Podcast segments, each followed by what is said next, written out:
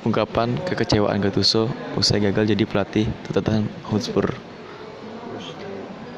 Legenda 9, Gennaro Gattuso, mengaku sangat kecewa setelah gagal menjadi pelatih Tottenham Hotspur. Gattuso mulai dikaitkan dengan Tottenham Hotspur setelah resmi meninggalkan Fiorentina pada 17 Juni 2021. Kepastian Gattuso meninggalkan Fiorentina saat itu menggemparkan jagat sepak bola dunia, khususnya di Italia. Sebab Gattuso sebenarnya baru diresmikan Fiorentina sebagai pelatih anyar pada 25 Mei 2021. Itu artinya kerjasama antara Gattuso dan Fiorentina hanya berlangsung selama kurang lebih 23 hari. Gattuso dikabarkan memutuskan meninggalkan Fiorentina karena tidak sepakat dengan Rocco Commisso atau presiden tim dan Giancarlo Antogoni atau manajer tim soal rencana transfer.